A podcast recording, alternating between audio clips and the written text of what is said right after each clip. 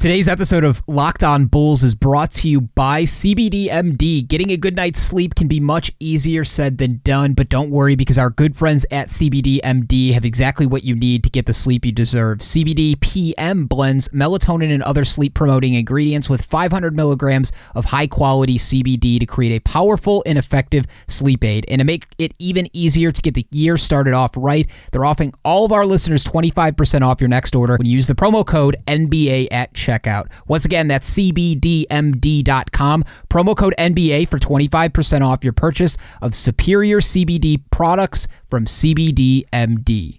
Locked On Bulls, part of the Locked On Podcast Network, a show for the most passionate fan base in the NBA. White, couple of jab steps, comes up shooting top three, bam! Put him in the Hall of Fame! Your number one source for Chicago Bulls news and stories. What more, what more y'all want me to prove, man? LaVine with the runway!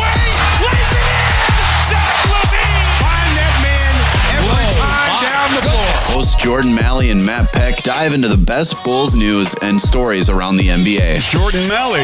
Jordan, great to see you through our 670 see him? score scope. Yep. Where is he? And it's right over there, Bill. Joining me now, Matt Peck, Locked On Bulls podcast, producing podcasts left and right, even in the offseason. On Twitter at Locked On Bulls, at Jordan C. Maly, and at Bulls underscore Peck. I don't have Twitter. I don't do anything like that. And I love what you guys do with the show. I listen to every episode. You guys are one of the best podcasts, period. Y'all keep doing what you do best. I love you guys. So kick back, relax, and get ready for the best hour of your day. It's it's it's raw. You can just see the vibe. Locked On Bulls starts now. Here are your hosts, Jordan Maly and Matt Peck.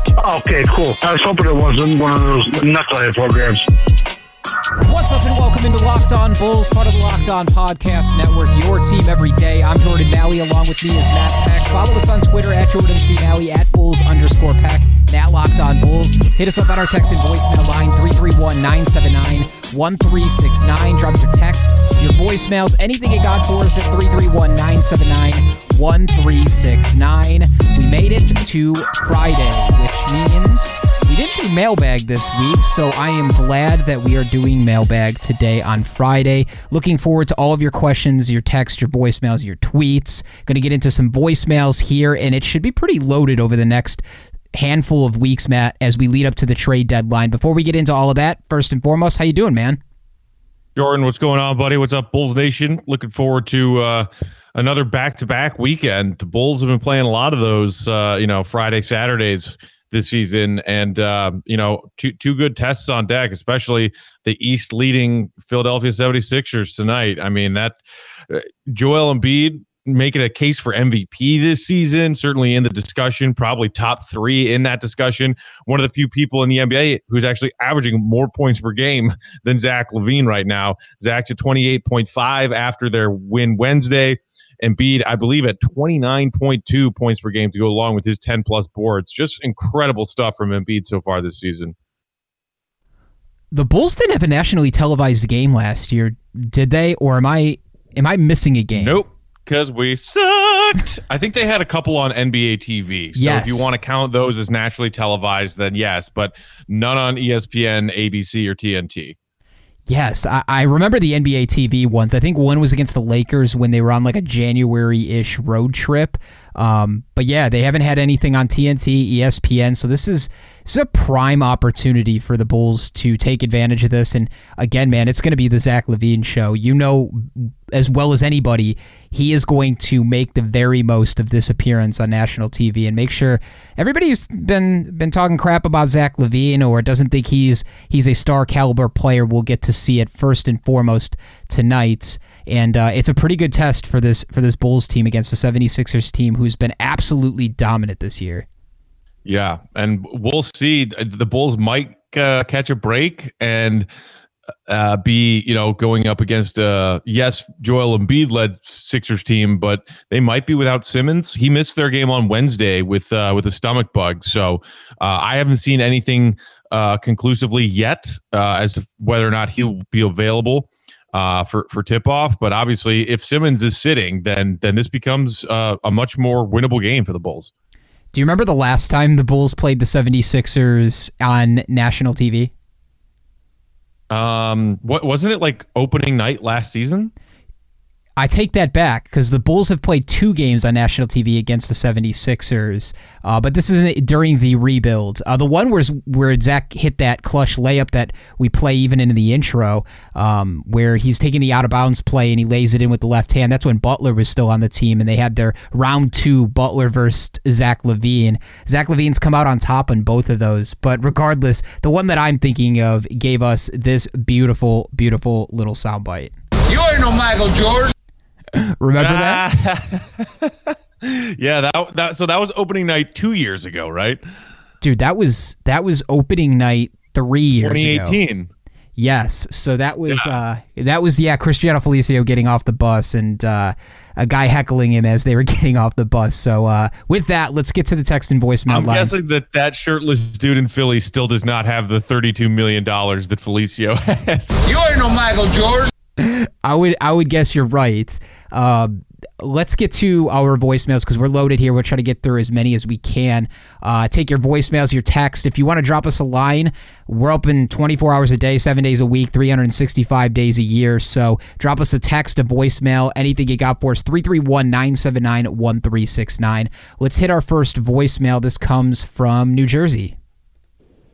What's up, guys? It's Andreas, New Jersey last night was a good win against the Pacers, but I'm going to say what's on every guy, what's on every Bulls fan's mind. I mean, I know Pat Williams is young and all, but every time this kid touches the ball, there's like a 50% chance he's going to turn it over. He's going to dribble off his foot. He's going to throw it. He's going to lose it. Like, I like the kid and all, but like, even when he does turn it over, you see, I don't know if it's a good thing, but you see zero frustration. It's like, okay, I turned the ball over and he just jogs back. But, I mean, uh, that can be a good and bad thing. But last night, every time he touched the ball, he turned it over. Honestly, honestly, just count how many turnovers the guy per per possession. But anyway, that's my thought. I, I still like Patrick Williams, but uh, go Bulls. Our caller does have a point, Matt. I don't know if I'd have to go look and like check at the rookie leaderboard and seeing if he's one of the top turnover leaders among rookies. But I do know what he's saying. Like he has these unfortunate events where he almost is like thinking two or three steps ahead and he, he dribbles it off his foot or somebody pokes it away from him. Totally get what he's saying too. And I think that's just going to grow with confidence. But it is nice to see Patrick Williams. You know, it nothing seems to shake Patrick Williams, man. I mean, the guy could get hit across the face in game and it doesn't seem like it would would him at all. So that's a good trait to have as a 19 year old rookie in this league. But yeah, the turnovers have not been uh, not been particularly great for Patrick Williams this year. But he's not a true he's not like a dominant ball handler. People have kind of realized that too. Is for his size, his length, and the position he plays, I mean, he's not a point guard, so his ball handling skills aren't going to be like that. And uh, I've liked what I've seen so far from him. I don't know. Have you noticed the turnover problem being a huge factor for Piwo? No, no, what is this caller talking about? Like, yeah, okay, he's a rookie who occasionally will turn the ball over. He's averaging one and a half turnovers per game as a 19 year old rookie in 28 minutes per game. As you mentioned, not a, a, whole lot of ball handling for him. So obviously, turnovers for people like Zach LaVine and Coby White are going to be higher. But you know who else doesn't handle the ball all that much, whose turnover problems have been way worse than Patrick Williams this season? Uh, Wendell Carter Jr., Daniel Gafford. Denzel loves turning the ball over. Like, this is the most ridiculous nitpick to me. Like, are you kidding me? And the thing about him not showing visible frustration when he does turn the ball over, that is a good thing. The caller said it could be a good thing, good could be a bad thing. It is a good thing. No question there. Because that has been a problem for some of the other young bulls in this rebuild gone nowhere so far is when they make a mistake they get down on themselves and those mistakes start compounding. And mistakes lead to more mistakes because they're in their head. Wendell does it. Coby is guilty of it. Lauri is guilty of it. I i, I i'm like when when you're looking at things to to critique for the Bulls this season. Players to be worried about, elements of certain players' games to be worried about. Patrick Williams' turnovers is not even, it's not at the bottom of my list. It's not on my list. Do we understand and appreciate just how good this kid is at 19? Mike, I, I, I am, I am baffled. I'm honestly, no offense to that caller, I am baffled that that's something that they're spending time worrying about right now. I'm actually a little bit surprised just looking at the the rankings among rookies and like turnovers this year. Yeah, P. Actually somewhat up there, man. I think he's in the top 15. I don't have this organized to the top 50 to organize it between highest and lowest, but just from taking a look right now, so Patrick Williams has 39 turnovers this year uh, in 19, no, in 26 games. 39 turnovers. Here's a couple of players that have more turnovers than Patrick Williams this year uh, among rook- the rookie class. Theo Maledon of OKC, Tyrese Halliburton, he's got 41.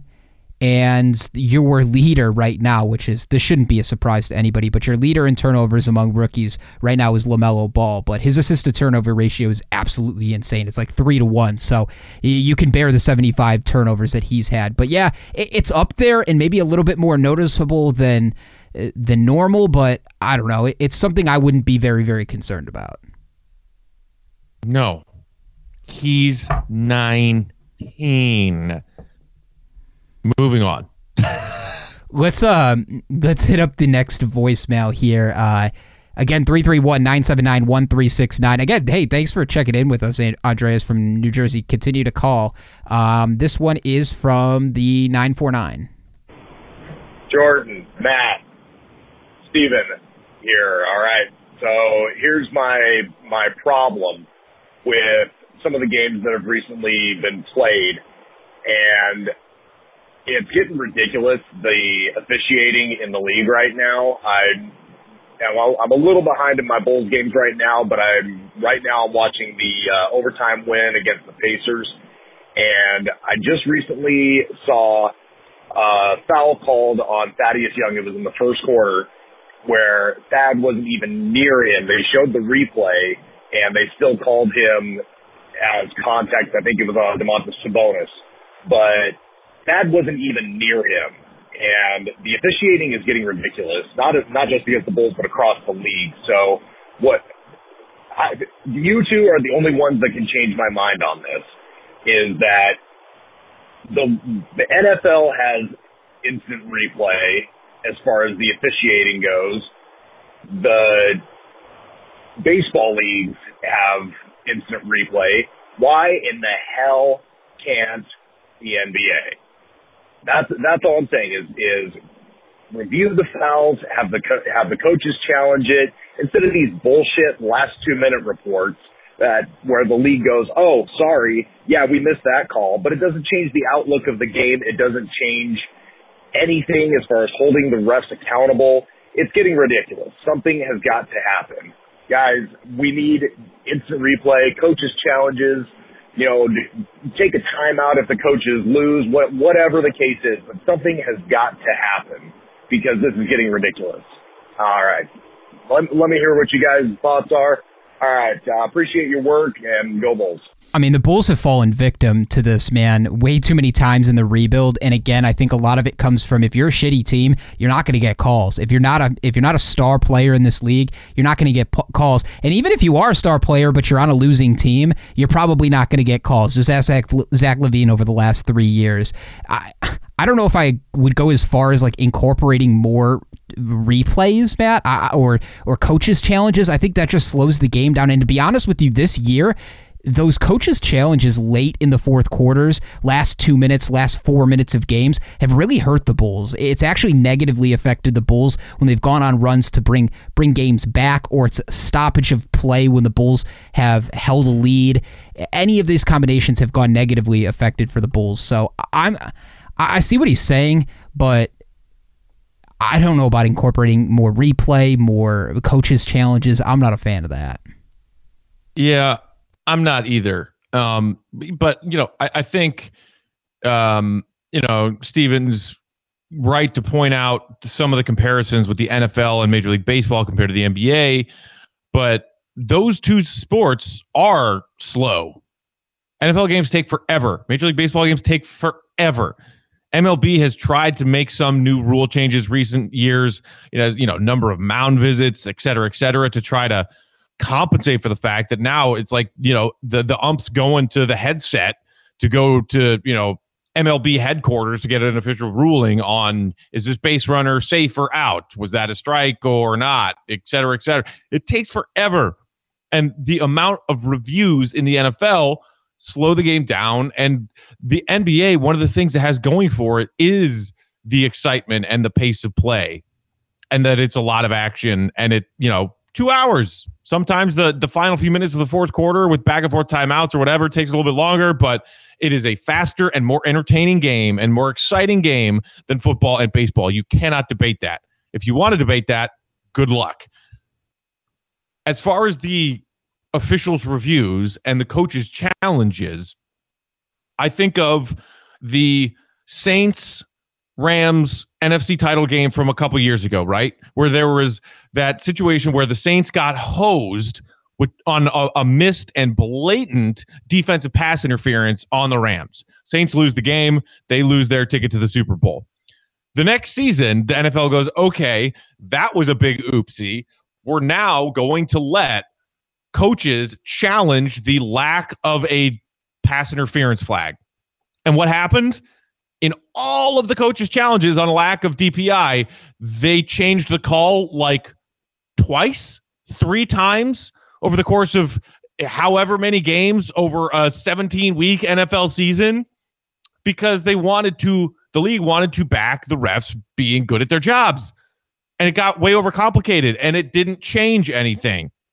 So, as of right now in the NBA, a coach can challenge whether or not a foul was actually a foul to prevent a player from getting in foul trouble, to prevent their opponent from getting two free throws, etc. But the opposite is not existent right now. You can't challenge the lack of a foul. So, do you want to add that? Do you think that the NBA would be any better or any different than the NFL when they tried to add that for a season and basically took every coach's challenge on the lack of a flag and said, yeah, no, we're sticking with the same call? Or would it just muddy, muddy up the game and slow down the game? And the NFL or the NBA officials, much like NFL officials, can go to the replay on of their own accord without a coach's challenge. With the NBA, it's you know uh, we want to take a look to see did that shot get up before the shot clock or before the end of the quarter clock or jump ball, et cetera, et cetera.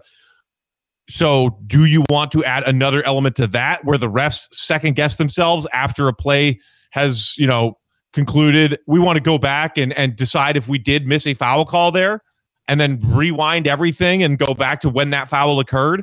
Do you see how complicated it gets? And like you were saying I saying, completely man, agree with the frustration that Zach is not getting the respect that he should from NBA officials right now. But adding to the complication of challenges from coaches and official reviews, I don't think that's the answer because it hasn't been the answer successfully for other sports the bigger issue I, I have with, and it seems like the, the foul call he's talking about is early on in games too. So it's not only just slowing down games early on. We've already seen it a ton in the fourth quarters in the last two minutes. How many times do they stop it? I am with him though on the the, the league's last two minute report. That's a joke. It's the last two minute lies. I mean, look at the jump ball against the Trailblazers where they still said that was the correct call. I I don't know. I guess I would have to be in front of an actual official who's been in the NBA for 25 years and could recite the handbook back to front for me without even looking at it. That's the type of person I need to talk to about this and ask them, like, how the hell do you guys come to the conclusion that that's a jump ball? Because it wasn't. That's more of an example that I go, that's just egregious. Like, I, I, want an explanation of why that is. And stopping games and slowing them down, especially late in games, can have a huge effect on these guys. But I am with you. Like Wendell was was was a prime candidate of this in his first two seasons. Is just these unnecessary foul calls being called on Wendell the first two years, and I think that was a contributor to his up and down first two seasons. Is trying to fight his way, not only being the only defender on the floor at times, but also having to play with two, three, four fouls in the first half most nights. So it's frustrating, man. I get it. And the refs are trying to do their best job. I, I promise you, they're not trying to get calls wrong. Everybody's watching them on national TV. This is what they get paid to do. Um, I, I, I hear your frustration. Yeah. I mean, I don't think anybody among the Bulls fan base would disagree that Zach is not getting the level of respect he deserves. Um, you know, even Wednesday night against the Pistons, you saw it even more, and you saw him once again expressing that frustration with the refs even more. where he's driving and he's creating contact and he's finishing through contact and he should be getting and ones and he's not. It's nonsense. Um, hopefully, Zach gets his well deserved All Star nod this season and next season, and maybe even at the back end of this season, after he's officially been named an All Star, he will start to get the respect of a player who's averaging damn near 30 points a game you're going to start to get all the 90s Bulls fans out here to or 90s NBA fans in general saying, "Yeah, this is why they shouldn't get uh, they get ticky tacky with these fouls. Just let these guys play, let them be physical." And I think to some games the Bulls and I, I mean even that Pistons game, man, they were super physical and they were letting the guys play for the most part too. So I mean, don't hate the player, hate the game, and I have to say that to myself even when I talk about Trae Young getting the amount of free throws per game that he gets. He's just playing the game though, man. He's doing it because that's the way the refs are calling it. So maybe some of these guys are going to have to adjust. If, like Zach wants to go to the free throw line more, or if you want to avoid being in foul trouble, just have to understand and study what's being called because it seems like it is changing quite rapidly how the game is being called, how it's being officiated, what's being a foul, and and what's not. So. Uh, I don't know. I would say don't get that upset about it. Don't get that upset about it. It's it's worthy to be upset if it costs you a game like it did against the Trailblazers. But any other time, I would just take a deep breath and say that's part of being a mediocre team is you're not going to get the benefit of the doubt. Yeah, not not until you win, man. That's true. All right, before we get into some of your text messages, your emails, and your tweets from this week, I want to tell you guys about betonline.ag. BetOnline is the fastest and easiest way to bet on all your sports action. Football might be over but the NBA, college basketball, and NHL are in full swing. BetOnline even covers awards, TV shows, and reality TV. Real-time updated odds and props on almost anything you can imagine. BetOnline is you covered for all the news, scores, and odds. It's the best way to place your bets, and it's free to sign up. Head to the website and use your mobile device to sign up today and receive 50% welcome bonus on your first deposit. Bet online, your online sportsbook experts. Today's episode of Locked On Bulls is also brought to you by Built Bar, the new and improved Built Bar, even deliciouser than ever. Jordan, I think I mentioned that I recently started exercising again for the first time in a long time. It sucks, uh, but I know it's good for me, and I have re- really been enjoying the Built Bar as the little snack reward at the end of each of my workouts. And they keep coming out with new and amazing flavors, man. The newest one that all of our listeners need to get on right now is the coconut puff built bar that has luscious chocolate and get this soft marshmallow in the built bar made with premium collagen protein blend the coconut puff built bar has 16 full grams of protein but only 130 calories only six grams of sugar it's gluten free it's preservative free and it is a limited time flavor offered one day sale today friday right now order now builtbar.com that's right. If you go to builtbar.com and use promo code locked on, you'll get 20% off your next order. Promo code locked on for 20% off at builtbar.com. Be sure to check out that coconut puff bar available one day sale today only. Quickly, before we go to another text, I haven't even asked you. Uh, did you see Jimmy Butler and Dwyane Wade on TNT the other night? No, I missed it so they were doing an interview together. Dwyane Wade's been filling in uh, in spots here and there, doing some of the nights of the games, and it just right. so happened that Jimmy Butler popped in for a surprise inter- one-on-one interview. I didn't listen to the whole thing, but uh, they both of those guys were all smiles. Uh, it's a far. It's far from where they were, what, three and a half, four years ago, uh, when in February you had Paul Zipser taking final shots and uh, the Bulls fans know the rest. But yeah, I was curious if you had seen Dwyane Wade doing TNT games or if you had saw that interview. Yeah, I, I know that, that Wade's been doing some of those TNT broadcasts recently. And yeah, I think he's, you know, even for a Wade Bulls hater like myself, I think he's pretty good. Um, of course, he and Jimmy are still thick as thieves. You know, Jimmy came and became the star to take over and take Wade's place in Miami. Uh, although man, that team is everybody ha- kind of assumed that Miami would get over the the rough, you know, start. Um, they they had certainly some hurdles and some complications. They had players miss time. Jimmy missed a good amount of time, but that you know that that that team looks like they got some issues, man. You know, all of their young stars that were playing like incredible young stars in the bubble, Duncan Robinson, Tyler Herro, Kendrick Nunn, all those guys, they're struggling right now. Um, so you know, good good for Jimmy and Wade for yucking it up, but I I gotta imagine Jimmy's actually pretty frustrated right now. Yeah, and I mean, I mean that team has been plagued by COVID protocols and guys having to quarantine and sit out. It seems like that team hasn't been healthy the entire year, but I think there is something to be said about the bubble heat versus what we're actually seeing from this team this year. Two different teams, and I, again, I think that bubble heat team was a very, very special team. I don't think they're nearly as good this year, but Jimmy Butler's been fantastic again since coming back from COVID protocol. So good for him. He's been a triple double, triple double machine really has. All right, Jordan, uh, let's hit up some text messages. This one comes to us from the 808. This is a really interesting question, and it's actually something that I've been thinking a lot about recently. I'm curious to hear what you think. Uh, the 808 says, Hey, Matt and Jordan, this season's all about finding the true identity of the players on this team. Is Coby a true point guard? Is Zach a star we can build around? Can Lauri stay consistent? One question I want to be addressed is if Wendell is a true center. At six nine, he's undersized player playing the center position. He struggles playing bigger guys like Embiid, uh, which, by the way, preview, we'll see that later tonight. Uh, this is why Wendell needs a chance to play the power forward position, especially now that Lauri is out for a significant amount of time. Opposing teams have identified one of the team's defensive weaknesses by attacking Lauri. I'd like to see how much the team's defense improves by having Wendell at the power forward position and Gafford or Young at center. If Wendell's offense can open up as a power forward while still being a defensive anchor along with Gafford, then, in my opinion, that would make it easier to move on from Lauri. Can't wait to hear your response. Uh, a, a well thought out uh, sequence of if this, then that when it comes to Wendell and playing the four or the five. Jordan, what do you think?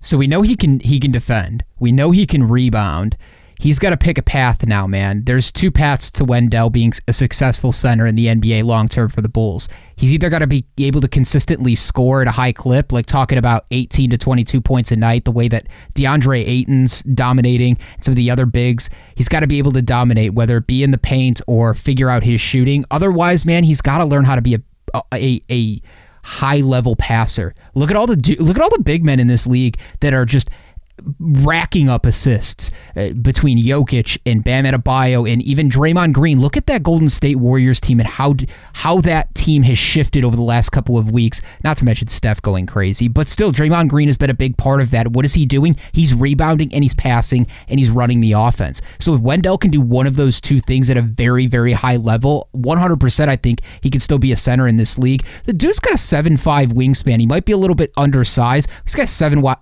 wingspan. He's not scared of anybody. So uh, that's the thing is we need Wendell to pick a lane. Either you're a scorer or you're going to be a facilitator and you're going to be a passer. I want to see him to pick pick a lane or maybe be able to do both.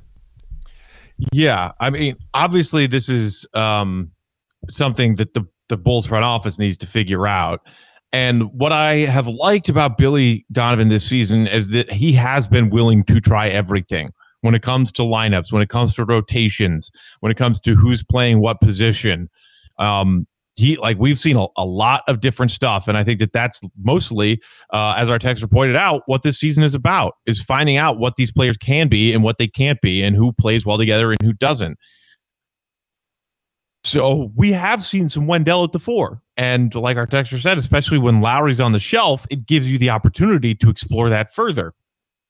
But here's my issue right now, the Bulls don't really have, other than maybe Thad Young, who has played plenty of small ball five himself this season and done it fairly well, a good option when it comes to playing Wendell at the four instead of the five. Look, Gafford, man, we all saw how much he struggled in Wendell's absence when he was being asked to start. Gafford knocked down like, you know, a 12 footer maybe a 14 footer at one point in one of those games when he was starting, but other than that, has shown no ability or intent to expand the range of his offense. Wendell Carter Jr., preseason games, training camp, launch away from downtown, buddy. Green light from Donovan. First few games of the season, had that green light, didn't go well. Haven't seen Wendell launch a three in quite some time. My issue with Wendell at the four then becomes about spacing. And we saw it again in these couple of games against the the Pacers and the Pistons when you know, maybe Donovan's trying to let him, you know, breathe in the game a little bit, watch a little bit, learn a little bit, and maybe he's also trying to, um, as Donovan said himself, pull some of our opponent's bigs out away from the basket by putting Kornet in the rotation ahead of of Gafford, because theoretically Kornet is a floor spacing threat. Well, Kornet has been chucking up bricks and bricks and bricks and bricks and bricks in his, you know, limited minutes in the rotation in these recent games. So when you when you saw Wendell and Kornet out there together, I was like, no, please God, no, timeout, Ch- sub, do something. And it's this, and it would be the same with Wendell and Gafford.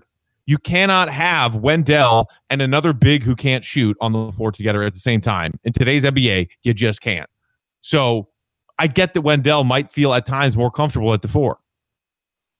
But until a different piece arrives to this roster that makes that more feasible, I am very hesitant to do that for extended minutes because we have seen what happens to Zach and to Coby and to the ball handlers on this team last season and even at times this season when spacing is an issue and it doesn't go well.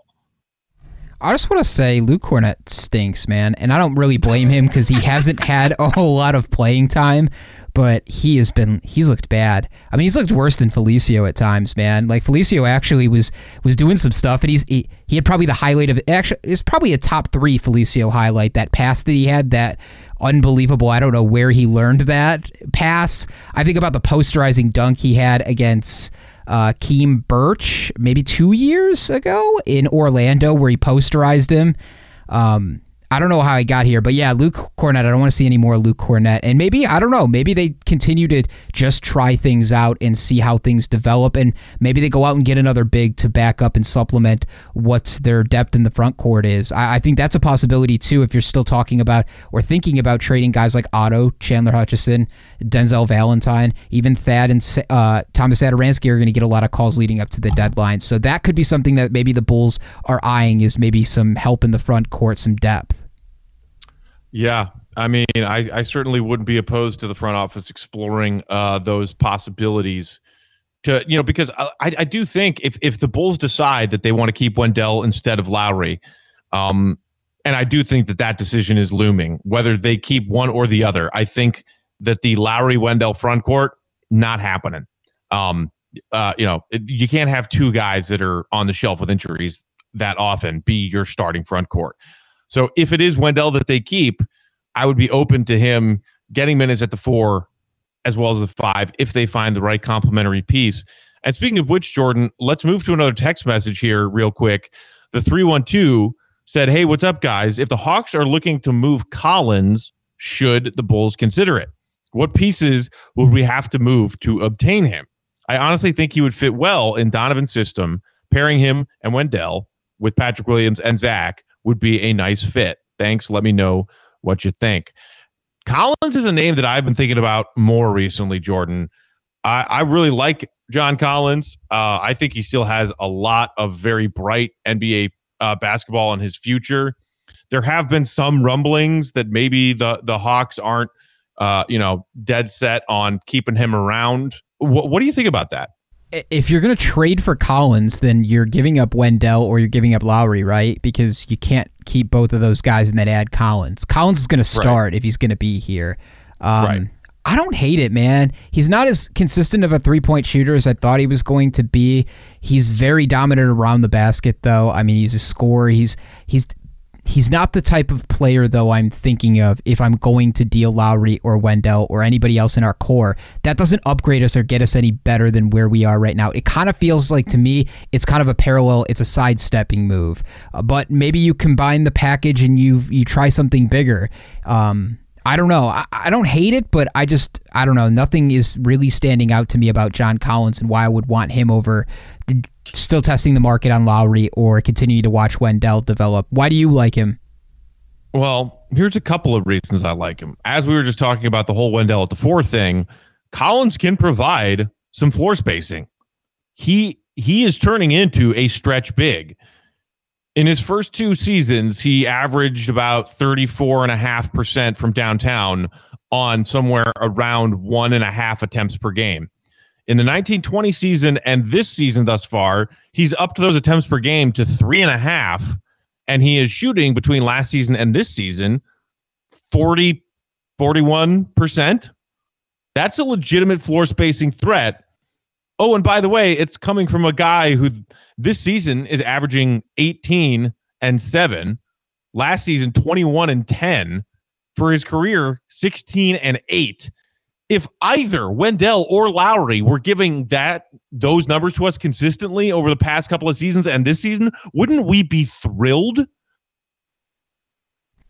I guess you're right. I'm just thinking about thinking about contract situation too, because Collins could be a restricted free agent this summer too. So what are you doing? Like flipping Lauri and him, and thinking that you're your odds in the team that you're building here is better fit for John Collins and vice versa for Lauri. Maybe Lauri's get a fresh start. He can go play under the guy that I think he should uh, try and fixate his game on, and that's Gallinari. He's in Atlanta. He would actually be like somebody like that or Bogdanovich would be more appealing to me. I would want another wing before adding a guy like John Collins because then again, you're back in the contract situation. But do you would you would you rather have John Collins long term or would you rather have Lauri long term?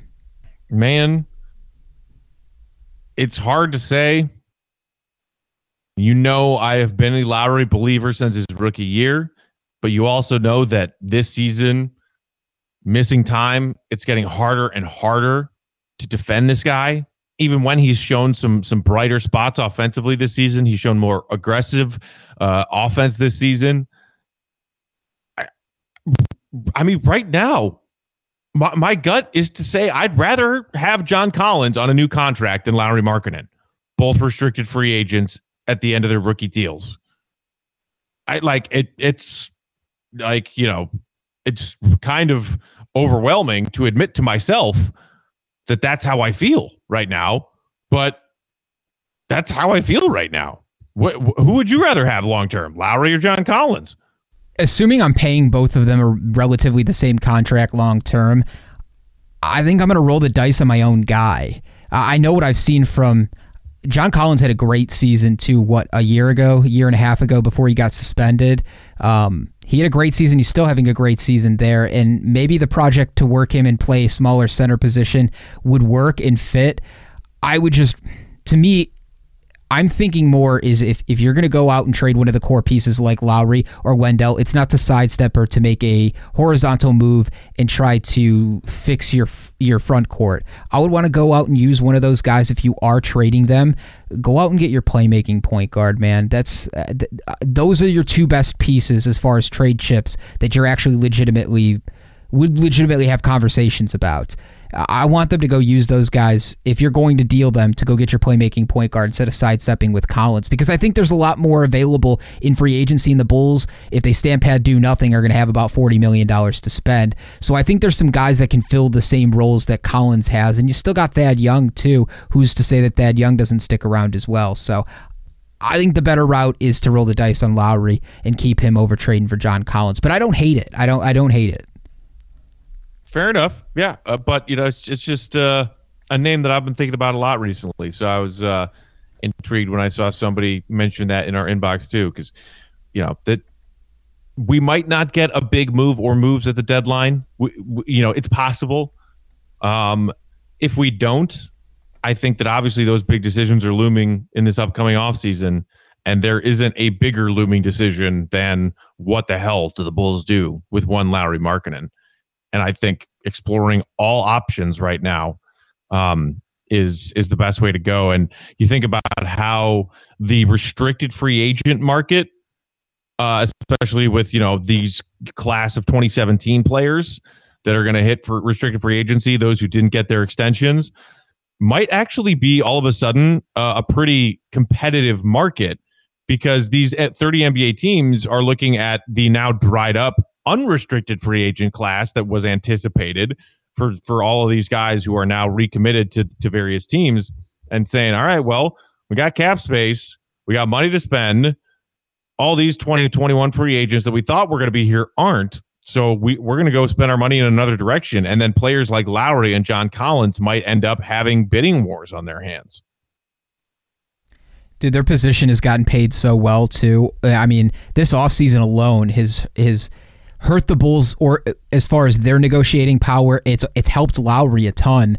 And same thing with even Collins, like you were talking about. And yeah, with all the stars coming off the board as well. You also have to two factor in like when you're talking about guys that are kind of tweeners between four and five. What are you doing with Patrick Williams long term? Is he a three or a four long term? Think about that as well and factor that in. Um, the let, let me ask you this before we get out of here for the weekend because it was something that we talked about before we started the episode jokes aside, being serious here at the end of the episode, what do you think Denzel Valentine is worth if you were to deal him to a contender? Because eh, believe me, every contender is looking for shooting. I don't care if he only plays 12 minutes a night. Denzel has proven that he can shoot at a pretty decent clip. He might get out of control sometimes, but teams like a guy that his basketball IQ can pass, can do the things that Denzel does, and he can also knock down the three at a pretty high clip. I know there's a rumor out there about the Lakers potentially being interested in him, but let's just talk generally. What do you think you could get for Denzel, and what kind of deal would make sense? Dude, give me ta- uh, give me Talen Horton Tucker for Denzel, and no I will be the shot the Lakers man. are doing that. No give me shot. that. I will be the happiest man on the planet. for our I- for our texter last week, Denzel Valentine for Alex Caruso straight up. There you go. You get to sh- take your shot on Alex Caruso for three months before he goes to free agency. Might be a buy low, uh, buy low addition for a guy that I don't think Denzel's coming back here. So I mean, how perfect would it be? I I honestly don't. I'm not even in the mood to talk about. Oh, what the, what what what might the Bulls ask for one Denzel Valentine? Dude, uh, if a team really wants Denzel, they go get him in the offseason. Unless they think he is the piece they absolutely need for their playoff run this season. I, you know, maybe the Bulls could get a second rounder for him. I don't know. I am more interested in thinking about the beautiful world in which, for whatever reason, Denzel Valentine ends up a Los Angeles Laker for the back half of the season. And we get a perfect melding of the LeBron to J.R. Smith in the NBA Finals, what the hell are you doing meme, and the Zach LaVine to Denzel Valentine from just a couple of weeks ago as Denzel ran into Zach while he was trying to get up a last second shot. What the hell are you doing meme, and blend them, and it becomes LeBron looking at and pointing at Denzel Valentine in an NBA Finals game saying, What the hell are you doing? Give me that. I don't ask for much. For the love of God, give me that. Teams are going to call. Teams are going to call about Denzel. He's cheap. He's only on for a year. And it teams with not a lot of cap space or don't have a lot of pieces to move, you can flip one for one, and maybe it's in the Bulls' benefit to be able to do that, especially if they're not chasing playoffs in a couple of weeks. Like, legitimately, like you're not six through eight, and you don't want to keep the same pieces together. That makes the most sense, especially if you're not going to trade like uh, pieces, other pieces that we were talking about, like Thaddeus Younger, Tomas Satoransky. You want to keep those guys around. I still think that they're going to get calls on Chandler Hutchison. I still think that they're going to get a ton of calls on Otto, and I think they're going to get a ton of calls on Denzel. So, uh, believe me, you make the jokes now, but there's going to be half a dozen teams calling on Denzel leading up to the trade deadline. I promise you that. Okay.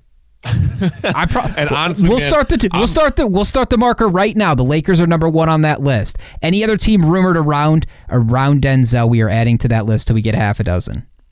Fair enough. And and as a, a a quick aside, final point, I'm not sure that Otto's nearly as desirable of a trade piece as he was a few months ago. I talked about that a little bit yesterday. The dude is 27, going on 57, and you know, as I mentioned just a minute ago, that dried up free agent class of 21. Teams clearing cap space, maybe not as uh, important of a thing on their to do list as it usually is getting ready for the next uh, upcoming offseason. So that expiring 28 million, not as desirable as it once was, in my opinion.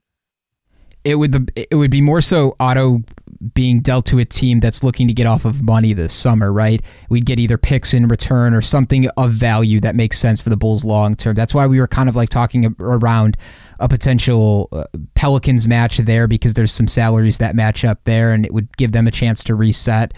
Uh, so, but I, I guarantee you the Bulls are going to be active and they'll be making calls. Uh, the one thing we know about AK and Marc Eversley so far this this year and this era is that they keep everything very, very, very close to the chest. Even with the Billy Donovan stuff, they did the same thing. So there's going to be rumors flying over the next few weeks, and we're here for all of them. And if you want to give your takes, 331 979 1360. 1369. Your text, your voicemails will, if you want to fire up the trade machine this weekend, do that and send us your best trades, your most interesting trades, things that you think might happen leading up to the deadline. You want to ask, ask a question or you just want to get a Bulls thought off, 331 979 1369, the place to do it. We're on Twitter at Jordan C. Maly, at Bulls underscore Peck, and at Locked On Bulls. For Matt Peckham, Jordan Maly, Bulls Nation, have a wonderful weekend. Be back on Monday with a fresh episode. For Jordan and Matt, we are out. Deuces. Locked On Bulls, a show for the most passionate fan base in the NBA. Hosts Jordan Maly and Matt Peck dive into the best Bulls news and stories around the NBA. For more content and to stay up to date, head over to lockedonbulls.com.